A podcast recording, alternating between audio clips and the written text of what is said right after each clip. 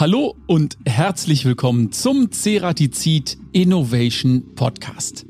Schön, dass ihr auch zu dieser Episode wieder mit dabei seid. Unser Titel heute, braucht man heutzutage eigentlich noch einen Produktkatalog in Papierform?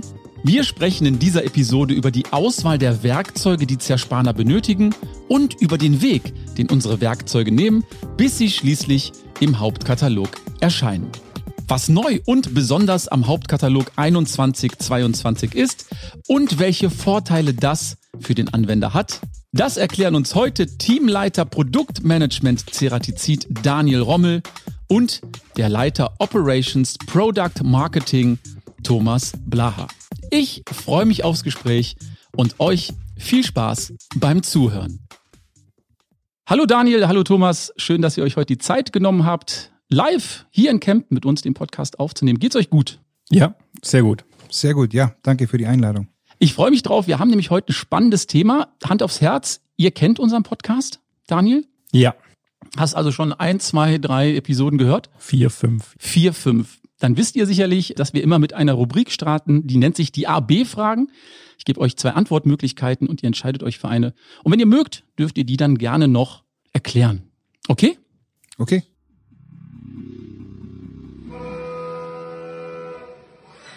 A oder B? Daniel, Buch oder Kindle? Buch. Warum das Buch? Ja, ich brauche die Haptik. Ich möchte blättern. Ich möchte was erleben. Da ist mir der Kindle dann zu straight. Thomas, Tradition oder Innovation? Auf jeden Fall Innovation, aber nicht zu vergessen, Tradition in die Innovation einfließen zu lassen. Aber so Tendenz eher Innovation. Ja, definitiv. Okay. Daniel, Online-Shop oder Kaufhaus? Online-Shop. Welche Vorteile hat der Online-Shop für dich? Das schreien die Bequemlichkeit. Okay, kann ich fühlen. Qualität oder Quantität, Thomas? Am liebsten immer Qualität, aber Quantität macht natürlich auch Sinn. Aber Qualität auf jeden Fall wichtiger. Daniel, PS oder Pedale? Pedale. Du bist Radfahrer, bietet sich ja hier in der Gegend auch an, oder? Ja, ich bin E-Bike-Fahrer, von vielen verpönt, aber äh, stehe da voll dazu. Ja, ich weiß gar nicht, warum die E-Bikes verpönt sind. Ich habe das auch immer gedacht, bis mich ein Kollege auf eine Mountainbike-Tour mitgenommen hat. Und dann standen wir da so am Berg und ich dachte, da können wir ja gar nicht hochfahren. Und das war dann wirklich ein leichtes und ich war direkt angefixt und dachte mir, jetzt brauche ich auch so ein E-Mountainbike. Bei dir war es wahrscheinlich ähnlich, oder? Da kommt das Thema Innovation. Da lebe ich schon ein bisschen dafür. Deswegen mit Motor kann man auch das Kind gut nebenher schieben und ist nicht so anstrengend. Ja, also auf jeden Fall mal ein E-Bike ausprobieren. Kann ich auch nur empfehlen. Thomas, Freeturn oder EcoCut? Also ich bin schon lange in der Firma dabei, deswegen EcoCut liegt mir am Herzen, aber ich habe ja vorher gesagt, Innovation ist für mich am wichtigsten, deswegen Freeturn. Okay, Daniel, Produktbilder oder lieber Produktinfos? Produktbilder, weil über ein Bild kann ich auch eine Information transportieren. Alright. Und Thomas, Bier oder Wein? Eindeutig Bier. Ganz einfach, oder? Ja, ganz einfach. Da muss ich auch gar nichts dazu erklären. Das bleibt so stehen. Daniel, analog oder digital? Digital. Also das macht das Leben einfacher, suchen, ablegen. Man kann sich einfach strukturieren und besser organisieren. Und die letzte Frage für den Thomas. Heute oder lieber morgen? Lieber heute, immer in der Gegenwart leben. Okay, ist ein schöner Abschluss. Dann danke erstmal, dass wir euch so ein bisschen kennenlernen durften. Und unsere ZuhörerInnen, die dürfen auch immer mitraten. Ihr kennt es vielleicht, wir haben eine schöne Schätzfrage für euch. Die Schätzfrage. Wie viele Ceratizid-Kataloge müsste man stapeln, um die Höhe des Empire State Buildings zu erreichen? Jetzt muss man zwei Dinge wissen. Wie dick ist der Katalog? Und vor allen Dingen, wie hoch ist das Empire State Building? Ihr dürft gerne jetzt an dieser Stelle schon mitraten. Daniel, hau einfach mal was raus. 10.000. Du sagst 10.000. Und während der Daniel so ganz fluffig schätzt, denkt der Thomas noch nach und rechnet. Ja. Das sieht nach ganz stark sieht das nach Rechnen aus. Ich sag 15.000. Du sagst 15.000. Wir wollen jetzt noch nicht auflösen, wie ihr da drauf gekommen seid, denn zu Hause wird auch noch mitgeknobelt und am Ende dieser Episode wollen wir das Ganze dann auflösen. Daniel, Du als Teamleiter fürs Produktmanagement bist natürlich in alle Entscheidungen involviert, davon gehe ich aus. Aus welchen Gründen werden denn überhaupt eigentlich neue Werkzeuge entwickelt? Ihr habt doch schon so unendlich viele in diesen Katalogen. Ja, also am Anfang steht ja immer die Produktidee und da wäre schon mal die Frage, wie kommt man zur Produktidee? Da haben wir in der Firma eigentlich mehrere Wege dafür. Einmal kann die Idee aus der Entwicklung kommen, da haben wir jetzt das äh, gute Beispiel FreeTurn. Das ist sehr technisch getrieben. Dann hat natürlich der Produktmanager die Möglichkeit, eine Idee zu platzieren oder natürlich auch vom Außendienst, Schrägstrich Kunde, wo die Produktidee bringen kann. Und danach kommt die Analyse. Also wir machen dann eine Marktabfrage und schauen dann, welche Kundenbedürfnisse erfüllt das Produkt, welchen Mehrwert bietet das Produkt dem Kunden. Und danach wird dann die Entwicklung gestartet für das Produkt. Und was denkst du? Es wird noch unendlich viele neue Produkte auf dem Markt bald geben, oder? Ich habe ja mal gehört, es sind im Katalog gefühlt 50, 60.000 Produkte mittlerweile. Wir sind jetzt bei 60.000 Produkten roundabout und ähm, Produktlebenszyklus, einer beginnt, einer endet. Also es ist ja immer ein Kommen und ein Gehen. Deswegen wird es noch viele neue Produkte geben, aber natürlich auch welche aus dem Katalog rausfallen. Ist denn der Katalog über die Jahre immer dicker geworden eigentlich? In der Vergangenheit, denke ich, ist er sehr stark zugewachsen. Wir merken es auch von der Machbarkeit. Jetzt für die Zukunft denke ich, dass wir das Maximallevel haben. Da wird sich nicht mehr so viel tun, aber halt eher mit äh, Produktupdates oder halt Innovationen ergänzt. Und das, was wir jetzt gerade mit Daniel besprochen haben, Thomas, in dem Bereich bist du eigentlich noch gar nicht dabei. Wann ist denn eigentlich dein erster Berührungspunkt bei den Neuprodukten? Ja, wie der Daniel schon beschrieben hat, am Ende des Tages wird natürlich die Entscheidung, ob Produkte aufgenommen werden, im Produktmanagement getroffen und forciert. Wir kommen zum späteren Zeitpunkt rein, wobei man kann sich das jetzt nicht so vorstellen, dass wir erstmal warten, bis die fertig sind und dann kommt der Schritt B nach A, dann C nach D. Also wir haben da schon eine gewisse parallele Arbeitsweise an der Stelle, sagen, wir werden eigentlich doch früh eingebunden, um einfach auch hier ein Stück weit von vornherein schon marketingseitig auch Themen zu klären, wie USPs, also Alleinstellungsmerkmale des Produkts, um das eben von Anfang an auch ein Stück weit begleiten zu können.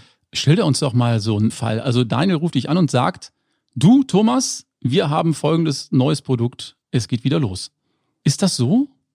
Ja, nicht ganz so. Also es ist im Grunde genommen ein Stück weit leben wir natürlich auch ein bisschen digital an der Stelle. Das heißt, wir haben unsere Systeme, wo wir Ideen erfassen aber im Grunde, ob das jetzt verbal oder schriftlich oder auf welchem Kanal das auch immer geschieht, kann man sich's eigentlich schon so vorstellen. Also du wirst schon etwas früher abgeholt. Ja. Nicht erst, wenn die Produkte fertig entwickelt Also, sind. Ja, grundsätzlich nicht nur ich, sondern allgemein als Marketingabteilung an mehreren Stellen, mehrere Personen werden da früher abgeholt, ja. Daniel, du hast es gerade eben schon gesagt, die Bedürfnisse am Markt werden erkannt und dann entwickelt ihr die Werkzeuge sofort oder wie stelle ich mir das vor? Oder hat das eine lange Vorlaufzeit, dieser ganze Prozess? Klar, die Idee kommt rein, es gibt eine Abfrage, wie schon erwähnt, und dann wird natürlich analysiert, für wie viele Märkte ist das Produkt interessant und wie groß ist das Volumen dahinter, dass es auch wirklich interessant ist für den Hauptkatalog, weil durch die Auflagen, die Arbeit, wo wir mit diesem Katalog haben, muss natürlich auch entsprechend was dahinter stehen. Dann wird das Projekt an die Entwicklung übergeben und die entwickeln dann das Produkt. Okay, das heißt, wenn ich das richtig verstehe, dass nicht wirklich alle neuen Produkte auch in den Katalog kommen, oder? Was sind denn die wirklichen Auswahlkriterien? Also wenn ich jetzt ein Produkt wäre, was müsste ich tun, um in deinem Katalog zu landen? Also erstmal für eine breite Masse ein Anwendungsfeld zu haben. Also wenn es dann nur länderspezifisch oder von ganz kleines Kundensegment wäre, dann würde es jetzt nicht in einen großen Katalog reinfallen. Genau, das sind eigentlich die, die Hauptkriterien, dass will ich auch der große Kundenstamm, der dahinter steht, wo das Interesse am Produkt hat. Und wie stellt ihr letztendlich sicher, dass genau diese Punkte auch erfüllt werden? Gibt es da Forschung? Habt ihr eine Marktforschung? Wie Also, funktioniert das? Es gibt die Marktabfrage, wo dann die ganzen Länder das Potenzial und die entsprechenden Kunden bewerten und auch äh, mitteilen. Auf das stützen wir uns natürlich dann, für welches Land dieses Produkt interessant wäre. Genau. Und wenn das dann wirklich alles positiv gelaufen ist und das Werkzeug wirklich eingeführt ist, dann kommst du ins Spiel, Thomas. Habe ich das richtig verstanden? Richtig, da kommen wir als Marketing ins Spiel. Einerseits natürlich, um erstens zu entscheiden, wer ist die Zielgruppe und auch entsprechend unsere begleitenden Marketingaktivitäten für die Zielgruppe entsprechend dann auszurichten. Und speziell bei mir im Fall geht es natürlich dann da auch darum, wir haben eine zentrale Produktdatenbank, die bei uns im Marketing angesiedelt ist, die entsprechend dann eben diese Produktinformationen beinhaltet. Das heißt, wir müssen am Ende des Tages die eingeführten Produkte mit Informationen anreichern in dieser Datenbank, um das dann in den verschiedenen Ausgabekanälen, einer davon ist eben unser Hauptkatalog, dann auch entsprechend ausleiten zu können und Richtung Markt kommunizieren zu können. Ja, Markt ist auch das richtige Stichwort. Du hast es eben schon gesagt. Ihr fragt die Märkte ab. Wie viele Märkte bedient ihr überhaupt oder wie groß ist der Markt? Wie können wir uns das vorstellen? Also, wie viele Märkte wir bedienen, ist jetzt schwierig zu sagen. Also, wir sind überall auf der Welt natürlich vertreten von Amerika, Europa, Asien. Also es gibt, denke ich, kein Land, wo wirklich offen ist, wo unsere Produkte jetzt nicht erhältlich sind. Und da gibt es natürlich immer dann einen Ansprechpartner, wo wir dann unsere Fragen stellen, wie das Produkt dann dort ankommt. Genau, spiegelt sich uns so ein bisschen auch wieder bei dem Thema Sprachversionen und Preisversionen des Hauptkatalogs, wenn wir den als Beispiel hernehmen. Also wir reden hier über 21 Sprach- und Preisversionen, ähm, wow. wo wir anbieten können. Da sieht man natürlich, Englisch ist sehr international, wird global genutzt, aber wir haben natürlich dann auch Themen wie Chinesisch oder zum Beispiel auch Portugiesisch für Brasilien zum Beispiel. Also da zeigt sich so ein bisschen die Internationalität des Katalogs und des Sortiments auch. Thomas, und du hast gerade eben auch gesagt, der Hauptkatalog ist ein Ausgabekanal. Was habt ihr noch für Kanäle, die ihr bedienen könnt? Ja gut, offensichtlich ist es natürlich einerseits Printpublikationen, dazu gehört der Katalog. Das ist ein Kanal. Der andere Kanal ist offensichtlicherweise natürlich auch das Thema Shop, E-Shop, also die digitale Variante. Aber wir haben natürlich dann auch ganz andere Ausgabekanäle, wo wir Informationen teilen können, ob das jetzt Newsletter sind oder ob wir hier über einen Podcast zum Beispiel reden, über YouTube, über Videos. Also es gibt die ganze Bandbreite. Social Media ist natürlich auch mit dabei. Also alles, was heutzutage eigentlich an Kanälen State of the Art ist, bedienen wir im Grunde genommen. Ist das denn so, dass ich wirklich auch auf allen Kanälen dann alle Werkzeuge finde? Weil Daniel hat ja gerade schon gesagt, es schafft nicht wirklich jedes Werkzeug in den Hauptkatalog.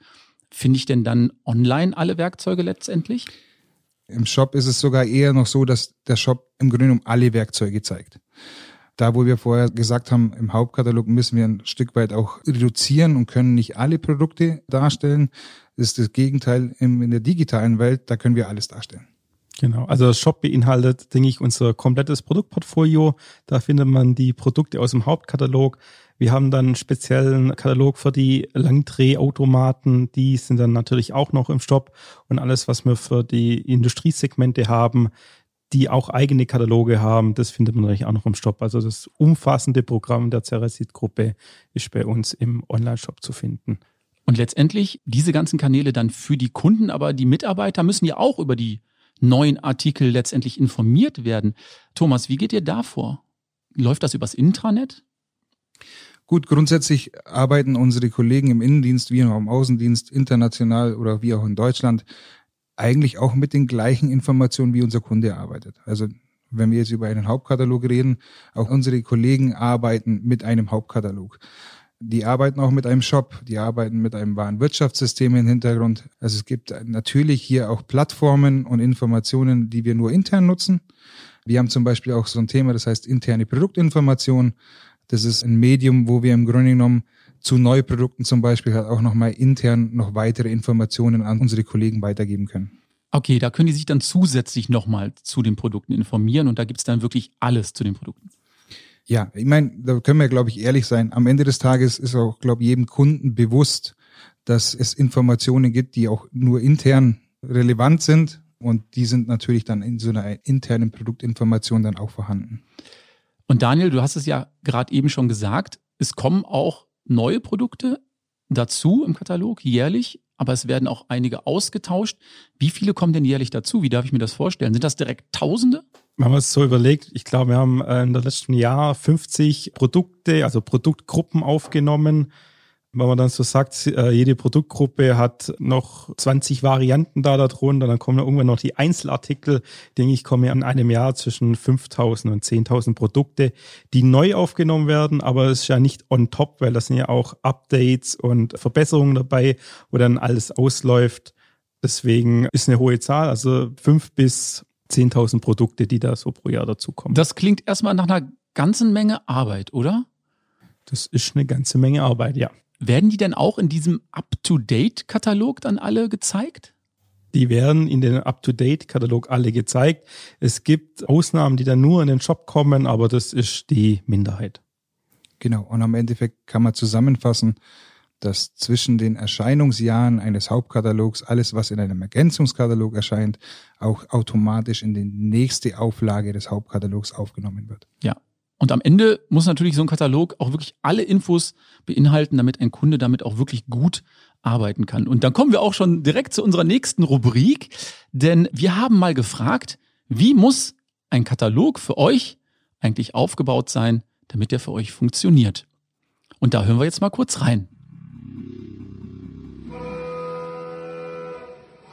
Kurz nachgefragt. Ein guter Katalog hat für mich schon mal ein ansprechendes Cover ein Titelbild, das mich absolut catcht. Wenn mich das Titelbild schon langweilt, dann schaue ich mir den Inhalt erst gar nicht an. Dann ein übersichtliches Inhaltsverzeichnis. Ich finde es persönlich immer schön, wenn der Inhalt in Kapiteln mit Unterabsätzen und Seitennummerierung gegliedert wird. Als letzten Punkt ist immer wichtig, dass Produkte im Katalog immer als Lösung eines Problems dargestellt werden. Das heißt, man sollte dem Kunden unbedingt das Gefühl geben, verstanden zu werden. Ein guter Katalog soll eine gute Bebilderung haben, eine übersichtliche Anordnung, auch ein gutes Inhaltsverzeichnis, dass man schnell findet, was man sucht und eben eine ansprechende, bunte Gestaltung. Wenn man beim Aufbau eine klare Struktur kennt, dass eben zusammengehörige oder ähnliche Produkte zum Beispiel auf einer Seite dargestellt werden, dass aussagekräftige Bilder verwendet werden, wenn es um Gebrauchsgüter geht, wie sie von Personen eingesetzt werden, dass man da ein schönes Beispielbild hat. Und mir ist vor allem auch wichtig, dass man eben erkennt, welches Produkt jetzt wie viel kostet und eben auch eine schöne Beschreibung hat, eventuell, wenn es der Fall braucht. Und dass man das dann eben auch im Katalog eindeutig zuordnen kann, zu welchem Produkt jetzt der Preis und die Beschreibung gehört.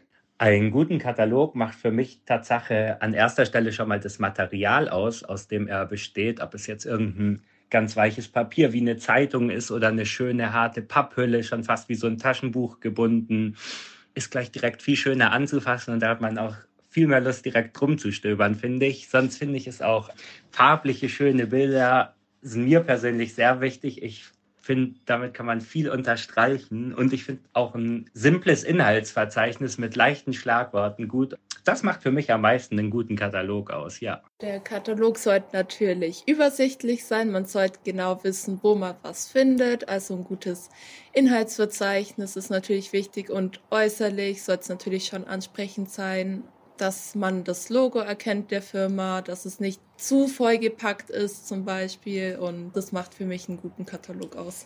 Für mich ist besonders wichtig, einen übersichtlichen Aufbau zu haben und eine ansprechende Gestaltung. Wenn ich weiß, was ich will und ich schlage einen Katalog auf und der ist so übersichtlich, dass ich sofort das Produkt, was ich suche, finde. Ja, Daniel, ja, Thomas, interessant. Habt ihr mit diesen Antworten gerechnet? Hört ihr das öfter mal? Also ich finde es zum Beispiel interessant, dass jemand sagt, eine bunte Gestaltung, das gefällt mir besonders gut. Also aus Marketing-Sicht kann ich da nur zustimmen. Im Grunde darauf zielen wir ab. Also wir wollen auffällig sein und das ist auch unser Ziel immer. Von daher denke ich schon, dass wir versuchen, in die Richtung zu arbeiten und das auch zu erfüllen. Und zu den allgemeinen Feedback äh, sehr gut, aber ich glaube grundsätzlich jetzt ich habe jetzt da nichts gehört, was ich zum ersten Mal gehört habe. Ja. Also das ist schon nach mehreren Jahren schon immer so die Herausforderung für uns, diese Themen, Gebiete und Wünsche abzudecken. Gibt es da so eine Top 3? Also ich glaube, Übersichtlichkeit ist wahrscheinlich immer mit dabei.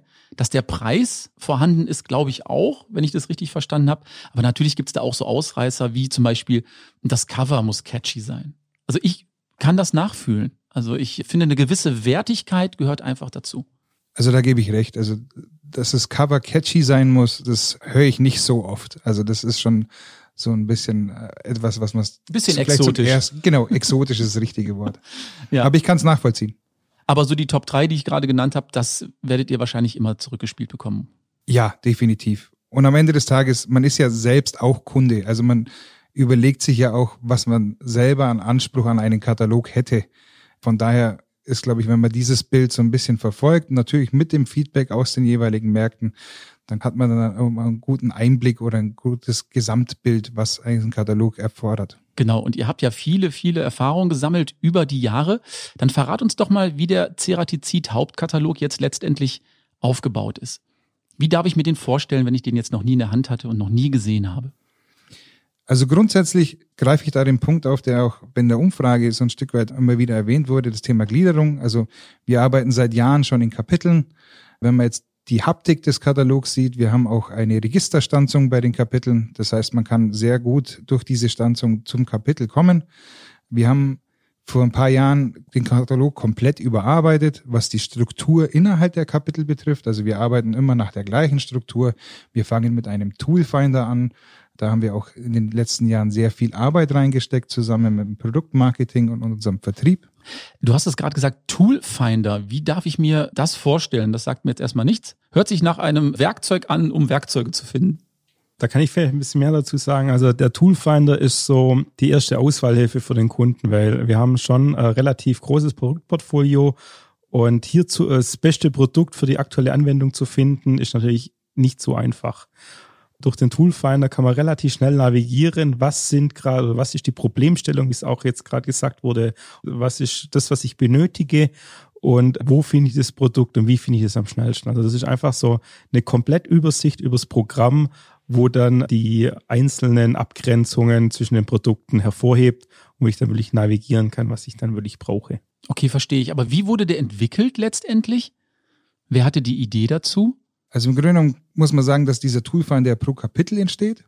Und je nachdem, welches Werkzeug in diesem Kapitel oder welche Werkzeuggruppe in diesem Kapitel beinhaltet ist, sieht der Toolfinder anders aus. Das kann in manchen Kapiteln kann das ein Bauteil sein, dass man also wirklich von der Praxis kommt und sagt, okay, was ist jetzt hier ein gängiges Bauteil, anhand dem man zeigen kann, welche Produkte hier wirklich in dem Kapitel beinhaltet sind, kann aber auch eine Gliederung sein, wo wir einfach sagen, okay, da macht es eventuell so keinen Sinn, wir müssen einen anderen Weg finden. Also es steckt da sehr, sehr viel Hirnschmalz, nicht von einer Person drin, sondern am Ende des Tages ist es ein ganzes Team pro Kapitel wo es einerseits natürlich um die Technik geht, beim Daniel um den Produktmanager, andererseits natürlich der Vertrieb, der sein Feedback mit einbringt und dann auf Marketingseite natürlich dann, wie kann ich das gestalterisch in diese Form bringen und in dieses Aussehen, dass es uns am Ende auch diesen Mehrwert dann gibt. Und finden wir in diesem Katalog denn auch dieses Beispielbild aus der Praxis, was auch genannt wurde bei unserer Umfrage, dass man auch mal wirklich sehen kann, wie funktionieren die Dinge? Gibt es das auch? Also so ein Anwendungsbeispiel? Also Anwendungsbeispiel im Print, Publikation tun wir es eigentlich immer schwer. Deswegen arbeiten wir im Katalog jetzt zum Beispiel beim VRM-Bohren mit einer Erklärungsseite, wo QR-Codes drauf sind, wo ich dann wirklich auch zu Video springen kann, wo ich dann auf YouTube mir anschauen kann, wie funktioniert das Produkt wirklich auch im Einsatz, dass ich dann irgendwie so ein bisschen mehr Informationen transportiert kriege, wie auf dem Blatt Papier möglich wären finde ich ein super Tool. Das heißt also, ich klicke da drauf oder ich scanne den QR-Code und lande direkt auf dem entsprechenden Erklärvideo. Ähm, das könnte man im Print ja so auch gar nicht umsetzen. Ja, genau. Lass uns doch mal kurz, Thomas, auf die Katalogproduktion kommen. Wie stelle ich mir das vor? Also, das ist natürlich wirklich ein ganz schöner Klopper, würde man im Rheinland sagen, euer Katalog. 60.000 Produkte, und wenn ich es richtig verstanden habe, 21 Ausgaben gibt es davon? Ja. Wie läuft so eine Produktion ab? Gibt es da ein Limit? Also kann ich einen Katalog auch mit 200.000 Produkten drucken und der hat dann eine Stärke von 20 Zentimetern? Wie stelle ich mir das vor? Also im Grunde genommen sind wir, das hat der Daniel vorher schon mal erwähnt, schon an unsere Grenzen gestoßen an der Stelle. Print hat natürlich immer die Herausforderung, dass wir nur begrenzt Platz haben. Also eine A4-Seite, wenn man in Formaten denkt, ist natürlich einfach begrenzt. Und das ist diese Herausforderung. Also deswegen ist es hier nicht Sky is the limit. Also es gibt ein Limit, definitiv.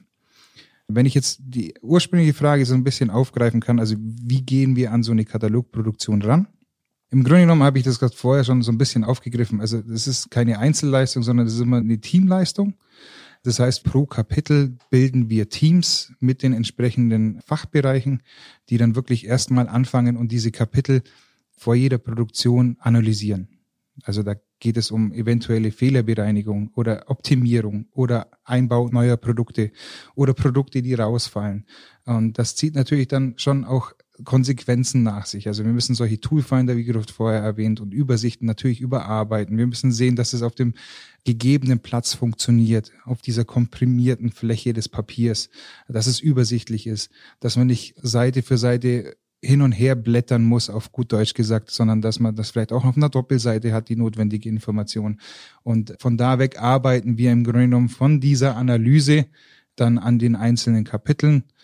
Und dann ist es im klassischen Fall eigentlich ganz klar. Wir setzen das um, es wird korrigiert, es wird kontrolliert, es gibt mehrere Korrekturläufe, bis irgendwann mal unsere Basissprache Deutsch steht und freigegeben ist.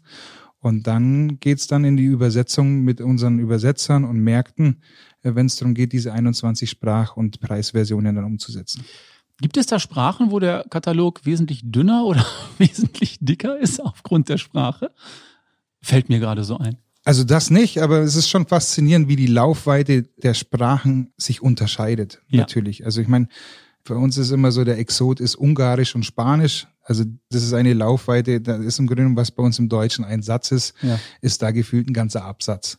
Okay. Aber deswegen ist jetzt nicht der ungarische Katalog doppelt zu dick. Nein, die Schrift wird einfach kleiner. ja, irgendwie eine bestechende Logik.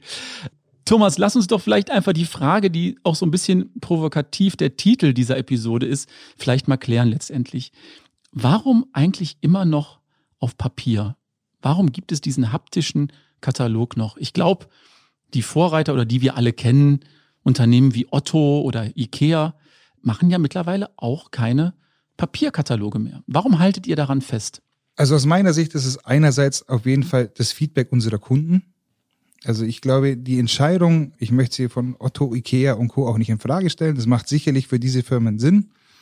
Aber das Feedback unserer Kunden ist, dass der Katalog weiterhin benötigt wird. Man muss auch sehen, welche Produkte verkauft man. Also das ist sicherlich was anderes, einen Bohrer mit zwei Millimetern zu verkaufen als einen Schrank. Wir haben auch eine andere Kundengruppe. Man muss auch sehen, wie ist die Kundengruppe selbst auch aufgestellt. Wir haben sehr kleine und mittelständische Kunden auch, wo eventuell eben der Internetzugang an der Maschine nicht so da ist, dass man sich dann online an einem Shop bedienen kann. Da ist dann der Katalog einfach einerseits als Bestelltool oder eben auch als Tool, um das richtige Werkzeug zu finden, an der Maschine als Papier wichtiger und auch passender, weil eben der Zugriff zu einem Shop über digitale Medien nicht möglich ist. Ja, also da kann ich vielleicht noch was zu sagen. Auch die Einsatzparameter von den Werkzeugen sind ja auch alle im Katalog mit enthalten. Wenn der Kunde jetzt das Produkt in der Maschine hat, dann ist das Thema, er will das wissen, wie er es einsetzt, dann nimmt er den Katalog und schlägt es nach. Und es ist ja nicht so, dass jeder Maschinenanwender ein Tablet oder ein Computer zur Verfügung hat, wo er sagt, jetzt schaue ich mal auf der Homepage nach, wie die Parameter aussehen. Das ist da noch wirklich essentiell, dass da die Informationen zur Benutzung des Produktes auch noch wirklich dabei sind und auch analog abrufbar. Nenn uns doch mal, was das wirklich Besondere an eurem Hauptkatalog ist. Wenn du jetzt so ein, zwei, drei Sachen benennen müsstest, klar, die Anzahl der Produkte ist schon mal wirklich der Wahnsinn. 65.000 Produkte. Was macht den Katalog noch aus für dich? Das wirklich Besondere finde ich den Toolfinder. Dass man wirklich dem Kunde einfach zur Verfügung stellt, dass er sein Produkt, das er für seinen Prozess braucht, schnell findet und dann natürlich auch alle dazugehörigen Parameter mit zweimal Blättern wirklich hat. Und da wollte ich auch mal auf die Praxis zurückkommen, denn wenn ich mir jetzt vorstelle, ich habe 65.000 Produkte, die Krux ist ja dann tatsächlich das richtige Produkt zu finden. Ist es wirklich so, dass es mit dem Toolfinder so schnell funktioniert, dass der mich wirklich schnell ans Ziel bringt? Ja, also er bringt anscheinend ans Ziel. Es ist immer die Frage, ist die allerbeste Lösung? Das wird man wahrscheinlich nie immer haben, aber das, wenn man sich auch länger mit beschäftigt, wird man immer noch irgendwo einen Optimierungsbedarf finden, aber so, dass man sofort losarbeiten kann und es funktioniert. Du hast es ja gerade schon gesagt, unterschiedliche Anwendungsbereiche werden dann auch optimiert. Was sind so die meisten Neuerungen, die man in dem Katalog findet? Was sind die Highlights? Highlight natürlich das Thema Freeturn, der jetzt neu im Katalog integriert wurde in das neue Kapitel Multifunktionswerkzeuge mit dem EcoCut zusammen. Das sind jetzt Werkzeuge, mit denen ich relativ viel Anwendungen erschlagen kann, die sonst früher so nicht möglich waren. Und natürlich, was auch noch kommt, die ganze äh, Zusammenführung mit der Comet-Gruppe, dass jetzt wirklich das umfassende Programm da ist. Also ich denke nicht, dass dieses Programm beim Kunden noch irgendwelche Wünsche übrig lässt. Vielleicht einfach noch eine offene Frage in die Runde. Wir sind schon fast am Ende unserer Episode angelangt. Was fordert denn der Markt aktuell besonders? Thomas, gibt es da Dinge, die immer wieder irgendwie von euch gefordert werden? Also ich habe es vorher aus der Abfrage natürlich mitbekommen und aus der Umfrage. Also das Thema, wo wir natürlich so ein Stück weit auch immer mitbekommen, ist Thema Bilder, große Bilder, eindeutige Bilder. Da geht's aber auch in die Richtung, ähm, wo ich sagen muss, da sind uns einfach teilweise im Katalog dann auch Limits gesetzt. Da ist vielleicht auch eine digitale Darstellung sinnvoller, weil man dann auch wirklich ranzoomen kann. Am Ende des Tages ist natürlich die Forderung nach mehr Digitalität da, definitiv. Aber auch das Feedback, das muss in Kombination funktionieren. Also auch hier nochmal den Kreis zu schließen, warum ein Katalog derzeit noch von uns in gedruckter Form erscheint. Es ist im Grunde genommen immer der Wunsch von den Kunden auch, beides in Kombination zu haben und an der richtigen Stelle zur richtigen Zeit äh, das richtige Medium nutzen zu können. Auch die Aussage vom Daniel mit den Videos, das ist genau so ein Punkt, wo man eben vom Print den Schritt in die Digitalität schaffen muss, ohne dass Print im Grunde genommen außer Acht gelassen wird. Und das sind so die Herausforderungen, ja. Daniel, der Katalog kommt, glaube ich, alle zwei Jahre. Wann ist der letzte erschienen und wann kommt der nächste Katalog? Also der letzte erschien 2019.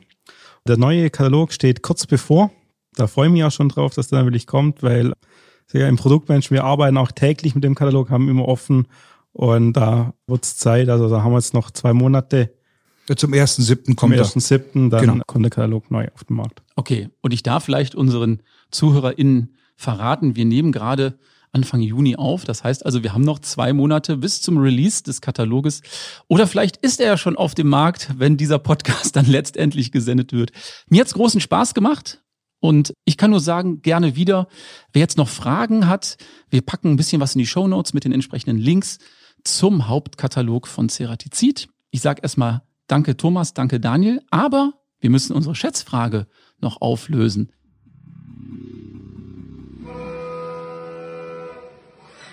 Die Schätzfrage.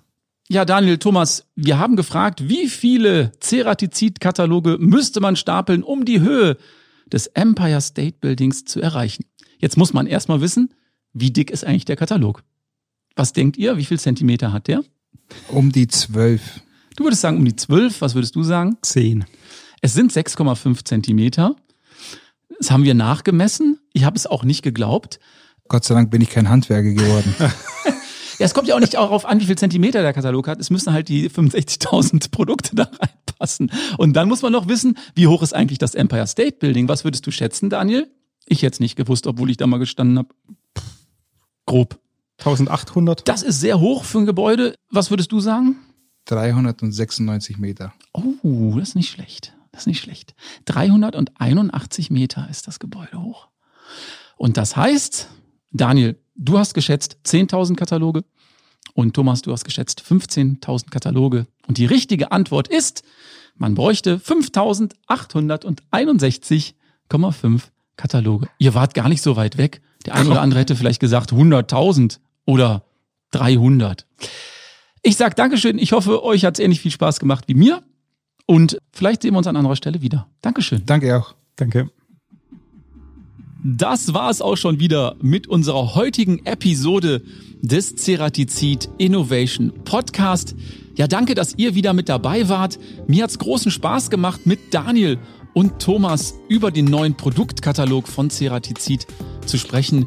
Und ich kann es immer noch nicht glauben, dass da tatsächlich 65.000 Produkte in diesem Katalog verzeichnet sind. Und ich glaube, wir alle wissen jetzt, warum es gut ist, dass es noch einen Produktkatalog in Papierform gibt.